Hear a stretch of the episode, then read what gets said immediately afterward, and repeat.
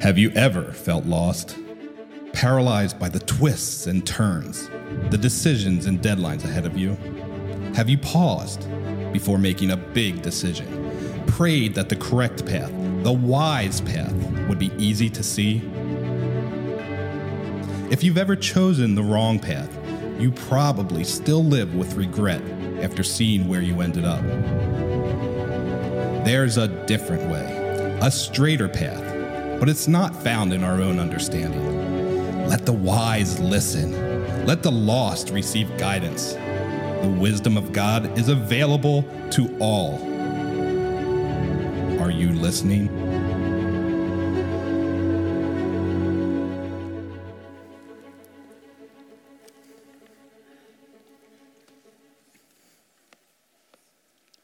Buenos dias. Uh, this past two Sundays, my wife and I were uh, doing some ministry in Spain. And uh, I, no, I am not bilingual, um, although I would claim to be bilingual in the terms of I speak a different English than many people here. Um, but uh, having grown up in a different part of the country, Having said that, what a special privilege uh, to serve over in Spain and be at La Posada, which our church helped uh, raise funds f- towards. There were several churches, several leaders, several people here stateside, and several Spaniards that, that gave to this property that is such a crown jewel uh, in the mountains of Spain. Uh, while we were there in Madrid, 130 degrees really hot. And uh, now, where we were is up in the mountains where La Posada is, and it was 100 degrees. But I will tell you this it was a dry heat, and there was no Canadian smoke fire uh, smell around at all. So we could see blue skies. It was absolutely blue, beautiful. And we got to experience the presence of God and the work of God among the people there. And uh, so it's good to be back here with you all. And uh, we're going to be in the book of Proverbs. So if you could open in your, your Bibles right now uh, to Proverbs. And if you don't have one, the ushers will provide you one at this time. Uh, we also utilize the YouVersion Bible app, and you can feel free to go there. Go to the events tab, and you'll find LEFC. Tap on that, and you can use that uh, to guide yourself uh, in the scriptures we'll be using today. Having said that, uh, so we're doing Proverbs right now after coming off the book of James, where we spent several months uh, studying what James wrote to the church. He was one of the, the, the primary early leaders of the church. Uh, but Proverbs, we're going back in time quite a bit. Uh, Solomon wrote this book, and, and honestly, it's a collection of memorable sayings like there are things, it's not so much of a deep book as it is a very practical and wise book that we can remember these pithy sayings and, and, and it can be used to great things here on this earth as we live out life. Because uh, it's meant to be an opportunity uh, for knowing how to live the way God would have us to live. And so Solomon was gifted by God with wisdom. Last week, as Tom began our series, uh, he used this illustration of the house. It's going to be on the screen here. And this house uh, kind of directs us on how we can approach the, pro- the, the Proverbs here, where the fear of the Lord is the foundation of the house. And, and so, with that fear of the Lord, then we can learn moral character, which then guides us on how to live a life that is discerning uh, and then ultimately for receiving, giving, and understanding. That's the applied side. Uh, so discerning that which is wise, uh, built off of having the fear of the Lord. He also spoke this phrase, which I really like uh, the replacing confusion with clarity. Uh, you, there's a lot of messaging out in our, in our world, especially with social media. And so, knowing how to cut through it all to discern that which is wise and that which is not Proverbs gives us a means by how we can do that. I would actually use kind of an analogy of what's called a plumb line. So, if you're a builder, uh, you'll use that little cord of chalk uh, sometimes, and that'll kind of give you a guidance on a cut. Uh, but it can also be used for knowing the angles, and or you can tie a rope between two sticks using a laser, and it guides you on how to place structures.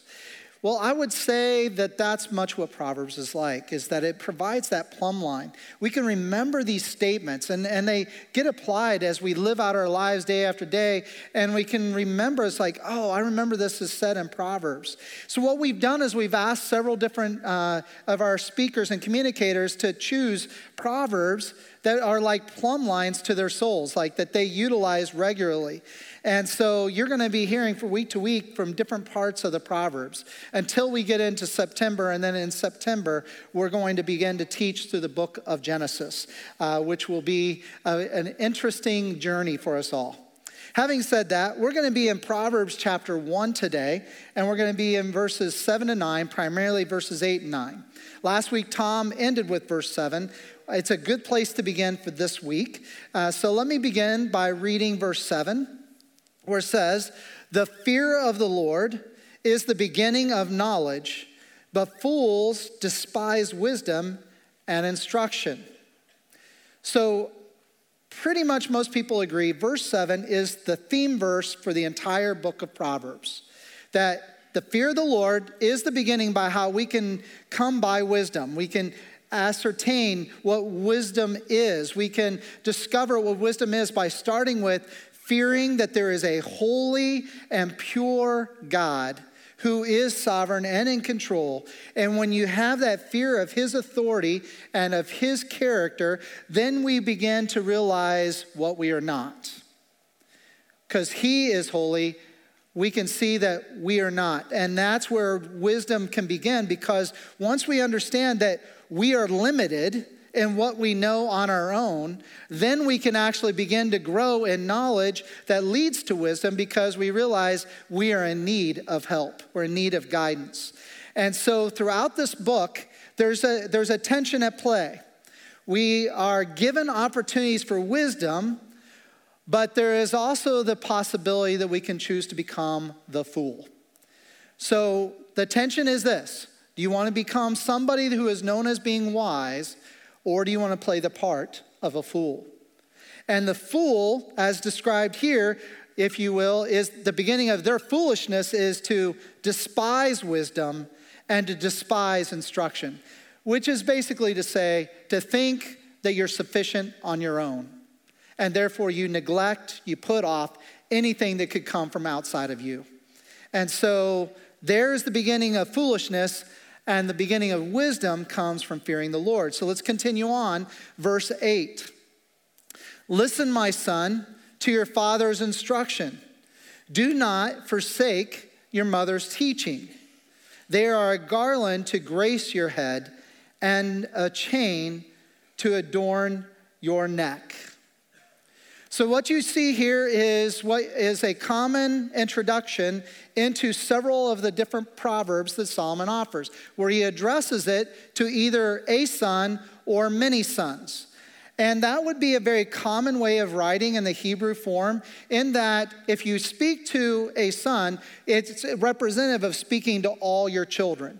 So, this is not meant to just be speaking to a male child. This is meant to be received uh, by all children uh, to respond to their parents' leadership. So, with that in mind, it says, Listen, my son, to your father's instruction. Now, in this, you're seeing that wisdom comes by some means of instruction from a father. And then it says, and wisdom also can be received from your mother. So don't forsake her teaching. Okay, so now that before we dive into the meaning of what that's saying there, why is this a plumb line for Tony Hunt? Why am I speaking of all the proverbs that are found here in this book? Why this? Well, I will tell you that it's had a huge impact on me that I realize that my parents actually know what they're saying. Because my natural nature, my default nature is to despise what I've heard, to forsake what I've heard, to leave behind what I've heard, and to chart my own course. I, I, like to, I have a sense of vision, I have a sense of, of self confidence and, and, and being able to be assertive, and that can be good, but it can also lead to my ruin. And so I've learned that if I just receive humbly from my parents, there's much to gain. And so when I was 25 years old, my parents were celebrating their 25th wedding anniversary. My sister and I were coming, trying to come up with what do you give to your parents uh, after 25 years? Now, my parents were 18 and 19 years old when I was born. And, uh, and then they, uh, 15 months after that, my sister was born. So my parents were quite uh, young to have 25 year old children while they're celebrating their, their 25th anniversary. So it was a significant opportunity to honor them, uh, even though they kind of got an early start, if you will. These verses stood out to me when thinking of my parents, because by this point, I'd begun to appreciate what I'd received from them. So I talked to my sister. We decided we were going to have these two verses written in calligraphy, put into a nice uh, frame and plaque, and give it to them as a gift. And my parents still have it to this day. But I will tell you, these verses reflect what we saw in them, in that my parents, we could see, feared the Lord. And we could tell you that they lived out that fear in a holy and godly way that we would want to emulate and follow. But it always didn't, it wasn't always that way for us, especially for me. My sister was much more of a compliant child, myself, not so much. Uh, in fact, there was a lot of tension in the household because of the way I operated throughout my years of growing up. But as we get into this, I think you'll appreciate the journey that a parent has to go through. So let me speak to this first line Listen, my son, to your father's instruction. Now, in English, when we speak single words, it's usually just got a singular meaning. It doesn't usually have layers to it. Uh, Hebrew is much more poetic. And so, as a result, when it says a single word, like in the English language, listen, we just think hearing. But in the Hebrew, putting it at the beginning of a sentence like this, you would know that when it's given listen as a right up front in the sentence, listen, watch, learn, and do. All the above in that single word. So watch and learn, yes, but also do. So sons, children, daughters, listen to your father's instruction. So watch him, learn from him, and then apply what you're seeing. And instruction is something that's like, okay, it's meant to be constructive, it's, it's to build something. And so, instruction is to tell you why something is being done and then to show you how to do it. now, excuse me for a moment, but this is where I need to be a little bit more honest. When you buy a, let's say, a cabinet from IKEA, and it comes from with instructions. There are pictures to those instructions, and then there are written words to those instructions. Is everybody following me? And you can go by these boxes one, two, three, and four. Now, those of you who are engineers, you're like, yeah, they're so elementary. Well, you're right, and that's what I think too. So, what do I do? I just look at the pictures. There might be just a little couple sentences, but I tend to ignore the pic, those sentences and just look at the pictures and do it. The problem is, is that I'm not the most skilled person with my hands. Now, I can do things if I'm coached. I'm not incapable, but I'm also not trained. And so my first couple years as being a father, we bought one of those great swing sets that has like a, a slide coming out of a little uh, tower, and then there's a big arm that comes out that has the swings on it. And I'm like, I can build this, I can do this. So I followed the boxes. And we got to the end, and I realized I had the most crooked uh, setup. The slide was going like this, and it was supposed to be 90 degrees straight out, and, uh, and, and it didn't go so well. So I had to take it apart, start over. This time I read the print. And then I realized some very key things were written there that weren't shown in the pictures. And I was upset by that. You see, I, for those of us that are visual learners, they need to put everything in that picture. And I didn't have it. Now, now, you can click on these links and there's somebody actually doing it. So you can watch videos and the how to's. So, replacing things on your car, you can look it up. How do you replace this? And it shows you a little video. So, for all of us idiots out there, we rely upon those videos. And it's a lot of fun to do it that way because, again, visually, I learn better than just looking at print. Well, my father is a classic man. He was one that, yes, he would teach things through words, but he often invited me along to watch and learn so that I could do. And that's a common method by most parents, uh, by most fathers, is that they will say, invite you along, watch what they're doing, maybe even doing some of it, and, and then that way you can then replicate and do yourself. And so, what you see here is that Solomon's drawing upon the common practice of a father, is that they are going to be one more likely to want to say, Come and do this with me, uh, than it is to just sit there in front of you and tell you and instruct you through an outline. Okay? So, we're to listen, watch, and learn, and do what our fathers instruct us to do. But then it brings up the mom. But let me, let me back up for a moment. Let's talk about my own personal experience with my father. Now, my parents were in here first hour, first service here, so this was a little bit more difficult to preach in first service. Now I got full latitude to say whatever I want, even though this is what will be shown online for perpetuity. So I could get in trouble later. But here's the thing my dad, while I can tell you that he didn't, I don't remember sitting down across the table with, from him receiving a lecture. What my dad did do that regularly with me is invite me along in what he was doing.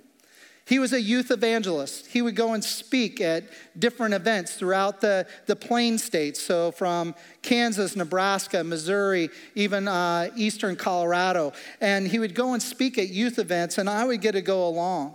The drive to those youth events, we would get to talk about various things. But once we got to the event, I was on my own. My dad had to do his, his work. And so, so, so as a seven or eight year old, I learned to navigate the crowd uh, on my own. And so I'm an extrovert. So even at seven or eight years old, I felt, you know, pretty good about myself and pretty confident. And I would navigate the crowd. And for whatever reason, when I was a kid, I would always look for that teenage couple, that, that girlfriend and boyfriend, and I would sit down right next to them. And I'd pester them with questions about, have you kissed yet? Have you held hands yet?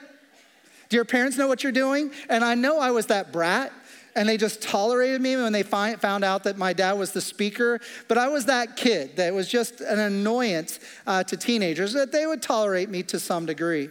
But while there, we would go through the games and the activities, and then yes, we would go into the song portion of the of the evening. And in the early parts of my the seven or eight year old in the late 70s, I mean, every worship set ended with the song, "It only takes a spark." All right, people that live the Jesus movement. I love it. There's a great movie out. You should go watch it. But anyway, that, that song was sung at a lot of those uh, gatherings, and, and then you got into the 80s, and it, and it kind of took on a little bit more of a, a playful sound. Uh, wasn't so kumbaya ish around the fire, um, but it was the early parts of the worship movement, and I got to see that all taking place before my eyes growing up. But then it came that part for speaking. And my dad would pull out his Bible and he'd begin to speak. Now, I knew my father very well from being in his household, but the things he would say as a preacher, where he would un, be unveil some of his mistakes of his past and speak to the things he learned, and he would speak to how God would move in his life, that all of a sudden I was given an access to him that I otherwise wouldn't have received. I got his story. And I also understood what Jesus meant to him through these opportunities. And, and I could hear him speak. And then I'm watching how God is using it in the lives of teens around me. And it was having a profound impact upon my heart. These were the moments of watching and learning, but yet not yet doing some of those things. And then at home, when we would be, we'd be at our house, and I would wake up early enough that I would go downstairs, I could find my dad on his knees praying at the recliner. I could see that he would be visibly you know, shaken by whatever he was praying about and praying for people. And I could hear some of the things he was praying for and just realizing how real my father was with this faith. His Bible was a New American Standard Bible that, he had, that was, they had had since he had become a believer. That Bible was underlined, highlighted, things were written in the margins, and the, t- the pages were very worn. And whenever I'd see that Bible and my dad was not around, I would open it up and read what was the thoughts of my father about different scriptures. These things had a profound impact on me. I also saw that whenever my father would talk about things of God moving and his heart was very much into what he was saying about what God was doing, and I'd see my father get emotional, and I would be so embarrassed by him when he would get emotional in front of people, and then I'm like, dang, I've become just like him. So now you all know that when I get emotional, I've learned it, but it is sincere. I cannot remember a single sit down where my father just exposited scripture to me. But what I can remember is my father expositing scripture to people. And that seeing that whatever he said in front of people in those public settings, seeing was who he was in his private life. There was much to admire and respect about my dad which is why, as time went on, I, even when I wasn't walking with the Lord, I could never reject the realities of who God was because I could see He had impacted my parents. My mom, I can relate to this text because when you see here in the text in verse 8, it says, Do not forsake your mother's teaching. When it says to the father, it's like, Listen to your father, watch what he does, listen to what he does, and apply it and do it. But when it comes to talking about the mom, it uses the word teaching and saying, Don't abandon it, don't forsake it, cling to it. And I can relate to the desire to abandon or leave behind what my mom taught me. Because where my dad did not speak, my, fa- my mother did. You see, the most common method of a mother passing on wisdom to their child is to help them uh, see and, and hear and understand the, through words what they are experiencing. Uh, mothers are very motivated to see their children educated well and to not be lacking in anything they know. And mothers are also the front line for teaching the children right from wrong. My mom gave me more teaching on what is right and what is wrong than my father ever did. It was more about what she saw in me on a day to day basis, where I was buying into the lies that my flesh might convince myself that I am, I know all that I need to know, I am sufficient on my own. And my mom could see that and could speak into it. And what I appreciate is the combination between my father's instruction and watching and learning and my mother's teaching. I was being given a tremendous blessing and gift. But my nature, my nature was to forsake, to leave behind, mostly because I was too prideful to want to receive from my mom. I was tired of being told that there were things I still needed to learn. And honestly, my mom had real strong discernment, and she could see when my character was not what it should be. So while my dad traveled often, my mom was left behind to do the hard work of teaching and instilling God's character upon my heart. She was the one that had to say the hard things. She was the one that saw my impulses, and she would use lots of words to correct them. But my natural tendency was to want to tune out and disengage because I was tired of having to hear from her. For better and for worse, she would not let me settle for a second rate, rate character if she saw anything that was lacking, even if it was 20% of, of my character was lacking and 80% were solid. Now, I might be generous to myself there in saying this, but the point is, even if it was small, my mom would call it out. This meant that the two of us experienced conflict, a very intense conflict, because my natural tendency was to forsake, to abandon, to leave behind. Her desire was to make sure my character aligned with God because she and my father feared the Lord and they wanted me to have my character aligned with Him, and she could see that which was greatly lacking. Sometimes that conflict was so intense, she would have to go to bed tearful and crying because of the failure that she felt that I was not receiving her instruction. And I showed no mercy at times. I could tell that I had beaten her down, and I would not relent. I tended to want to win the argument, no matter how harmful it may have felt to her. This type of thinking would often last for days because my dad was gone for days. And when he came back from those trips, understanding came quick through the belt of discipline. It's true. One time it was so severe, my attitude, that my dad looked at me and says, Just so you know, I choose your mother. Which is his way of saying, if it comes down between choosing between the two of you, I choose her. That was hard for me to hear, but it was a wake up call. That over time, it began to lessen, and I began to be a little bit more respectful. And then when I went off to college, I began to appreciate more the role that my mother had. Because the teaching she gave, I began to rely upon. And I could see when others didn't have the wisdom that they were relying upon, that they were starting to go towards foolishness. And I was starting to get why my mom said what my mom said. What I was starting to also experience is that instruction plus teaching gives the best opportunity for a child to gain wisdom. It's the combination of a father's strategy of modeling and explaining the why to, to go with the teaching of the, of the what and the, and, the how, and, the, and the whys also the teaching can provide, that the combination of the two can really truly help a child be formed in character and understanding. One of the things that we have learned here as we do disciple making as part of a church is that men learn best shoulder to shoulder. Again, there's exceptions to every rule, but most men learn best shoulder to shoulder, doing things together and talking as we go.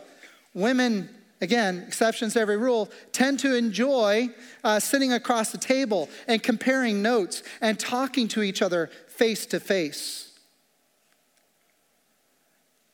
Even though those are the common traits for men and for women, both are extremely important to the formation of a child's character.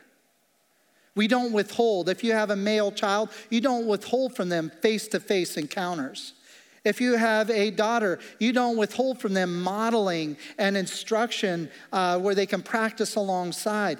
Both the mother and the father's instruction and teaching is important to the formation of the character of a child.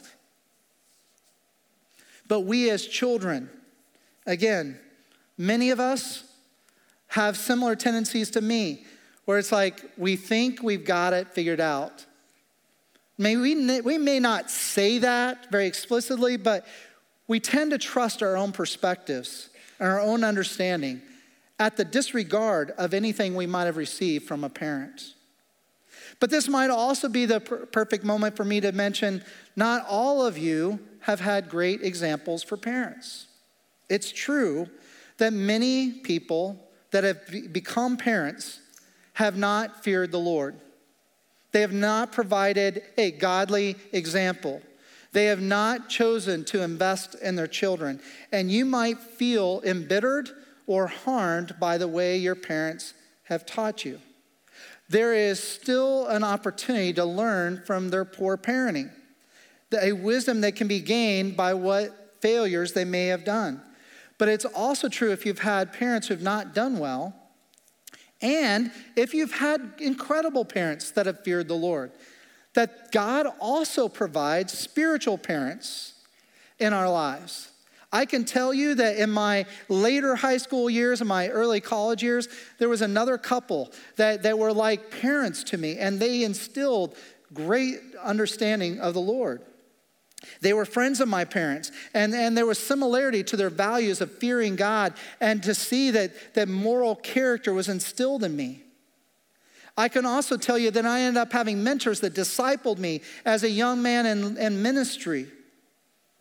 I can also tell you that as God brought team members, volunteer leaders, as I did youth ministry, many of whom were parents of teenagers, that many of those mothers took great interest into my character because they saw the influence I had with their children.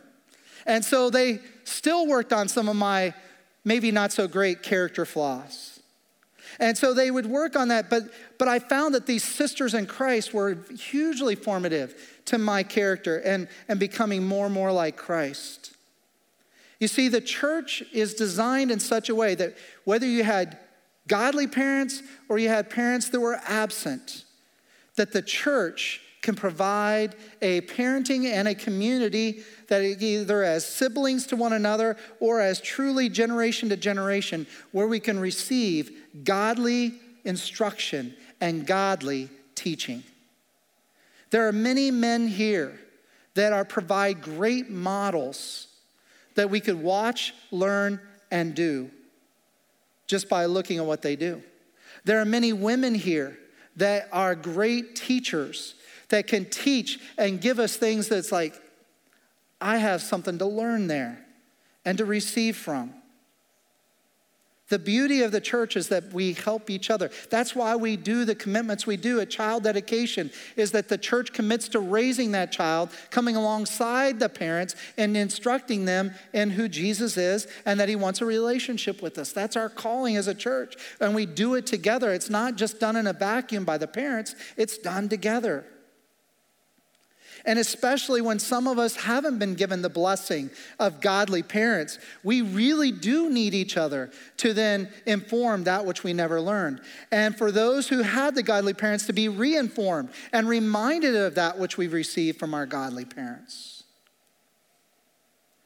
But just in the same way that men provide by example and then instruction and experiencing when you're doing it with your own hands, and we also learn from, from moms on teaching and, and the whys of what's holy and that which is not holy. There is something we must hold on to here that's important, and that is to understand who children really are.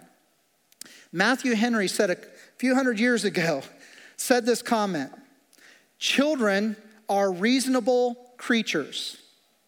And when we tell them what they must do, we must also tell them why.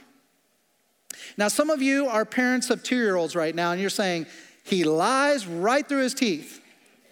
Children are not reasonable. But bear with me. As they get closer to age four, there's a particular word that they say repetitively why? Why?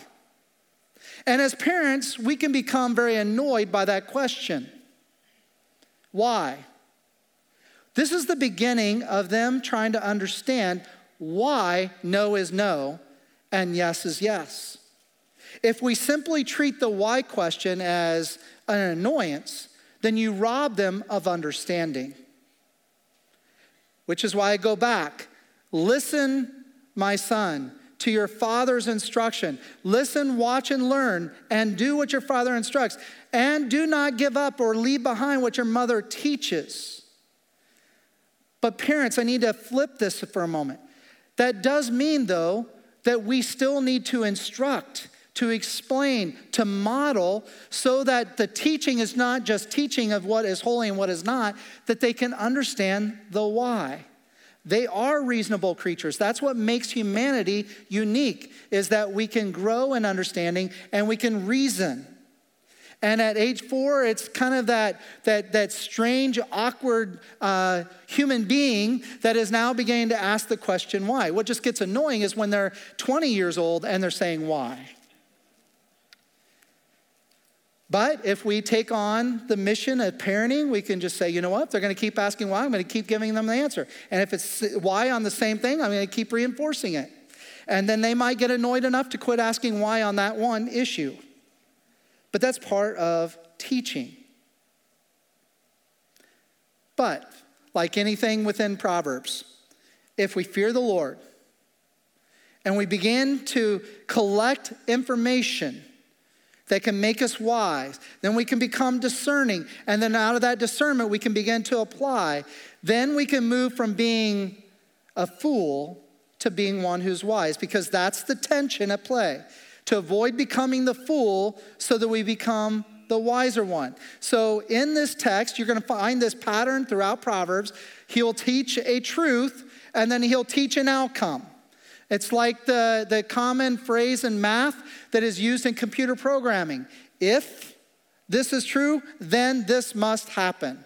So, if then statements are regular throughout Proverbs, even though they don't use that language. So, what we have here in verse 8 if, if we listen to our Father's instruction, where we watch, learn, and do, and if we don't forget and we hold on to that which our moms have taught us, then those things they've taught us, those things they've instructed in us, those things they've modeled will become like a garland to, our, to grace our head and a chain to adorn our neck.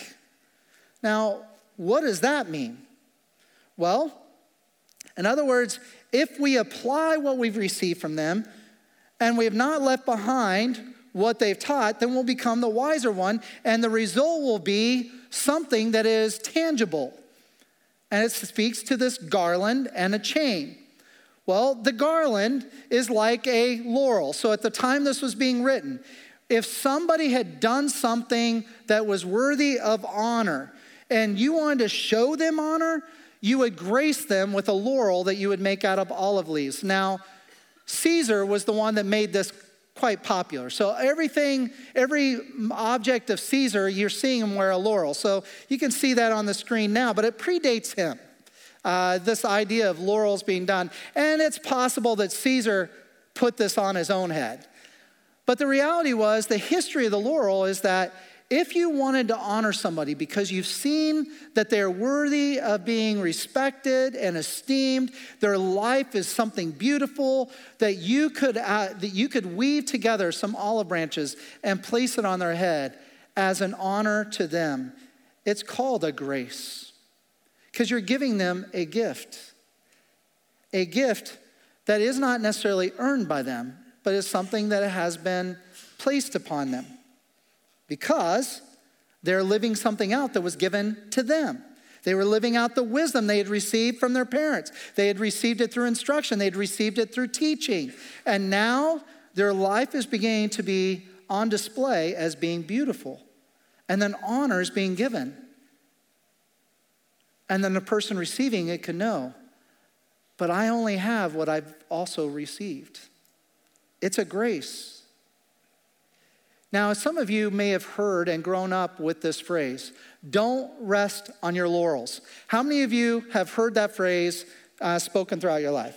Okay? I tested this phrase uh, this past week with some of our early 20 something year olds that are on our team. And, and I asked, like, okay, so have you heard this phrase, don't rest on your laurels? And every one of them had that I had asked. And then I would ask, well, what does it mean? I have no idea was usually the common response.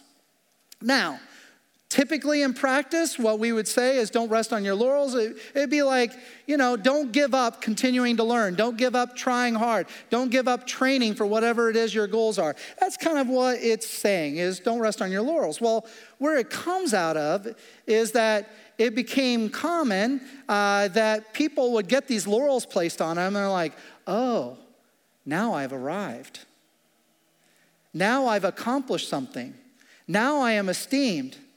And then they quit going forward. The things that brought them to that place that they received a laurel must be continued or it's going to come to an end. And so we're called to not rest on our laurels. In other words, don't just assume that the journey is over, you keep going. And then you got this chain idea. It's like, okay, if you listen to your father's instruction and you and you don't forget your mother's teaching, it will not only be something that will become an honor by the way you live because people will see the honor by what you live and they'll grace your head with that garland, that, that, that um, laurel, but it will also lead to getting a chain around your neck. Well, what does that mean? Well, it's the same thing it means in modern culture today. When you put a medal around somebody's neck, they've accomplished something. Consider Michael Phelps, probably one of the most accomplished American athletes in, in uh, the Olympics. Look what he's wearing a laurel. Now, the laurel was placed on his head, and that's not what he achieved. That's you are honored for having all the hard work you have done to achieve what you've achieved. Now, the medal, the chain around his neck, that's an acknowledgement that you accomplished something. And in this case, because it's gold, he accomplished something more than anybody else. And that's the beauty of the Olympics, right? Well, again, you have here that there's an opportunity for wisdom and there's an opportunity to be the fool. If you choose wisely by listening to what your parents have taught you, or that spiritual parent to what they've taught you, and what instructions and modeling they provide, then people will begin to show you honor just by who you are. And yes, when we live lives that are wise and informed by those who have gone before us, accomplishment comes with it. It's just part of the journey. The fool, the fool might get there maybe initially, but the fool stops. They rest on their laurels and they don't continue to go forward. And maybe it's because they're trusting themselves to a fault. They stopped receiving from others. You see, the opportunity from generation to generation where we can instill wisdom from one generation to another, that's not age specific. The opportunity for teenagers to speak into children's lives, pretty powerful when, when teenagers work in children's ministry. It's pretty powerful when college students work with teenagers. It's pretty powerful when parents are working with teenagers. It's pretty powerful when grandpa and grandma are working with teenagers. It's pretty powerful when grandpa and grandma are working with young adults. You see, as we keep going through life, life teaches always. There's lessons already learned by the age of 18. The fool continues to repeat those lessons and continue to make poor decisions. But the wise one begins to learn there's a better way. All of this we can't say and claim for ourselves, we recognize, but people have taught us, people have instructed us and we receive something that we did not earn. We, as parents, give to our kids when they've done nothing to earn it. But because we love them, we want them to not live a life that is going to be harmed and filled with tragedy. We want to help them avoid those things. So we instill wisdom in them. We give them instruction. We give them teaching. We explain the whys. Again, I got a lot of the whys from my father while listening to him speak. My mom would try to give me whys, but I would tune out. But as I began to make my own experiences and had some failures, I began to remember some of the things my mom taught me and some of the things my father modeled. And I found that life went a lot better when I would choose to apply that which I've learned versus just applaud what I learned. But here's the challenge some of you are already empty nesters, and some of you are a long ways into empty nesting. And the thought is, is your job is done. And I would beg to have you reconsider that thought. The longer you've gone in life, the more you have learned. And the more that those of us who have not lived as long stand to gain by what you know. I made an appeal a few weeks ago that we would love to see more and more those who are older and, and into the retirement years to truly begin to become spiritual fathers and mothers to some of the younger generation that are just now beginning to parent. Some of them don't have godly examples in their households and from their, their extended family, and others do. But they need that reinforcement from the church. You see, generation to generation is not something just from parent to child, it's from parent to child, child even to each other. It's from grandparent to parent. And some of us, our parents are already long gone. They're, in eternity now. We can still learn from them even at this point, drawing from things they said. There are things that my grandfather told me I still remember. One of them from my granddad that I call that's still alive, even though his, he's not you know, able to, to think and communicate as clearly as he used to. There was a point in time, being a farmer, he said, You know, you can walk on top of a fence for a while, but eventually you're going to lose your balance and you're going to have to decide which side you're going to fall. And if you don't decide which side you're going to fall to, it's not going to feel too good. That made a lot of sense to me as a teenage kid. Don't want to have one leg on each side of the fence when I fall. That's a very pithy proverb, right? But it speaks a tremendous amount of wisdom. We have to make choices in life.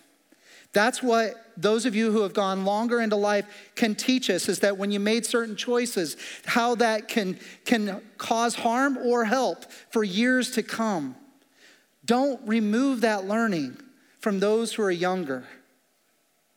But those who are younger, don't be so prideful to think that you've arrived. Don't rest on your laurels because maybe so far things have gone well in your marriage. Don't rest on your laurels because so far your children have been angels. Probably not. But the point is, there are things to continue to learn so that we become more and more like Jesus. And that'll only happen if we apply wisdom and that begins with fearing God. It begins with fearing God because if you don't fear God, if you don't fear that there is a, an, a, a super power that is over all things, that is sovereign over all things, and that that superpower, being God, is also holy and pure and demands holiness and purity. If you do not believe that, then everything I've just said about parents will mean nothing to you. It really, truly does begin with the fearing of God. His authority and His justice will not fail. And when we can appreciate that, then we're going to want to lean in to the wisdom that we can get from those around us. But secondly, we have to be humble enough to be still a recipient. Even when we're older, there are still opportunity to learn. Being humble enough to learn even from the younger generation. Have the younger generation explain to you how to use your phone. That could be a lot of fun. Have the younger generation teach you how to handle some of the purchasing online. Be humble. Keep being the learner. And thirdly, this is also not age specific. We have to be observant of lives that are being well lived godly and wise. Because if we're observant of those who we see are godly and wise, then those are lives to emulate, to mimic, to copy, if you will. But you will not be willing to do that unless you're humble in heart and recognizing you're limited and then, if you know that you're limited, then you can be observant and looking that there's opportunity to see wisdom that's been built through success and failure among so many people that we can draw from. Then it can teach us that it's not only being observant, but it's inviting others to be involved with our life, not going it alone. God never designed life to be done alone. That's why Adam needed Eve. That's why God provided mom and dads. That's why God created the church. We're not designed to be creatures to be self sufficient when it comes to wisdom and formation of character. So, both child or younger, needs to invite older into their life, and older needs to be willing to invite other into their life. And then we can be mutually blessed and experience the fullness of a life that God intends. You see, the fool goes it alone, and they miss out on all the blessing that life can bring. Let's pray. So, God, the last thing we want to do is be the fool. No, none of us wants to be called the fool, but yet some of us are pretty bent that direction. We're prideful, we're self confident, and we're not willing to receive from others. And we often think we know better. God, forgive us. And use your spirit to convict us where maybe that's the case in our lives even now, regardless of our age. And then help us to be courageous enough to invite others into our life that we can continue to grow, mutually bless each other by offering wisdom learned. So, God, thank you for what you taught Solomon, that now we get to learn from him. May we now be mutually blessing towards each other as we do salt on salt, life on life, ironing, sharpening iron. In Jesus' name I pray. Amen. As we sing this next song, I'd like to encourage you to remain seating and to uh, allow these words, allow yourself to sit and, and think on these words. And we're going to have an opportunity in a moment to stand and to worship together.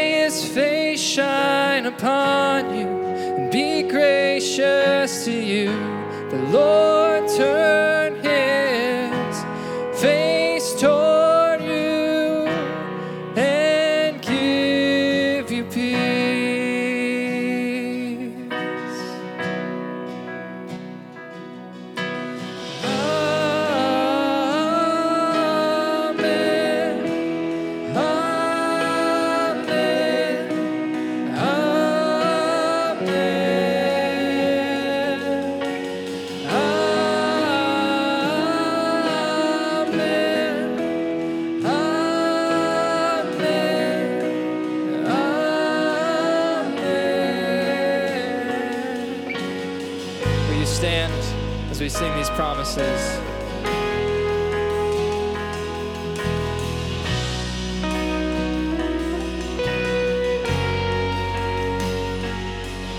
His favor be upon you and a thousand generations, and your family, and your children, and their children, and their children.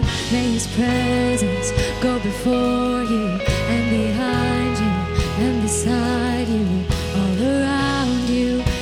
Song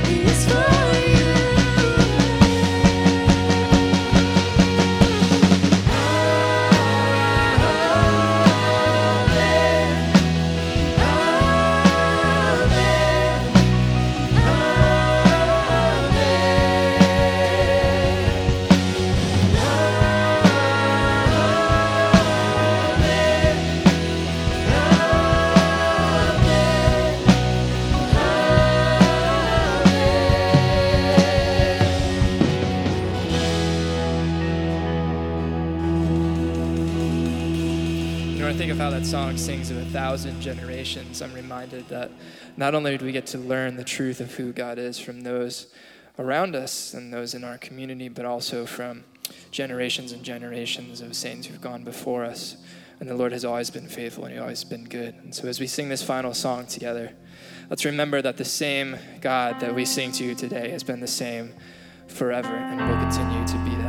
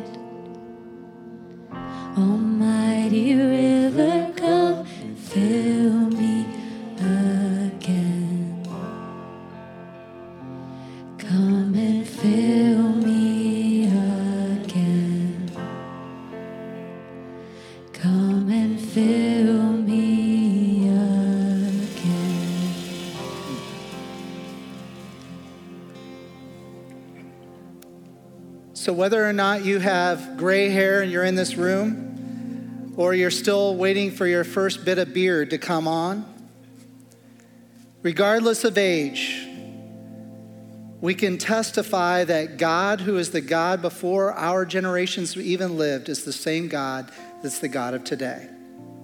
And it's through the generations of learning over and over that God is who God is that we can draw from wisdom. That's why we're given the accounts of Scripture, so that we can see from generations that lived throughout the Old Testament into the New Testament. We can learn from them even on the wisdom that can be found in fearing the Lord. So, having said that, if you would like to speak to someone and maybe just to pray with them or maybe to gain some wisdom on an issue that's a, that you're dealing with right now, we'll have people in the encounter room uh, that's to my left that would be glad to speak with you. I'll also be up front, would be glad uh, to be available as well. Having said that, it's all a grace. What we've received, we've received from others ahead of us that we did not earn. And what we've received, we pay for. So let's not withhold from others the wisdom we are learning, both from our failures and our successes. God is worthy of our trust. We fear him and will discover wisdom and not play the part of the fool. Amen? Amen. Be blessed and go in the fear of the Lord. You're dismissed.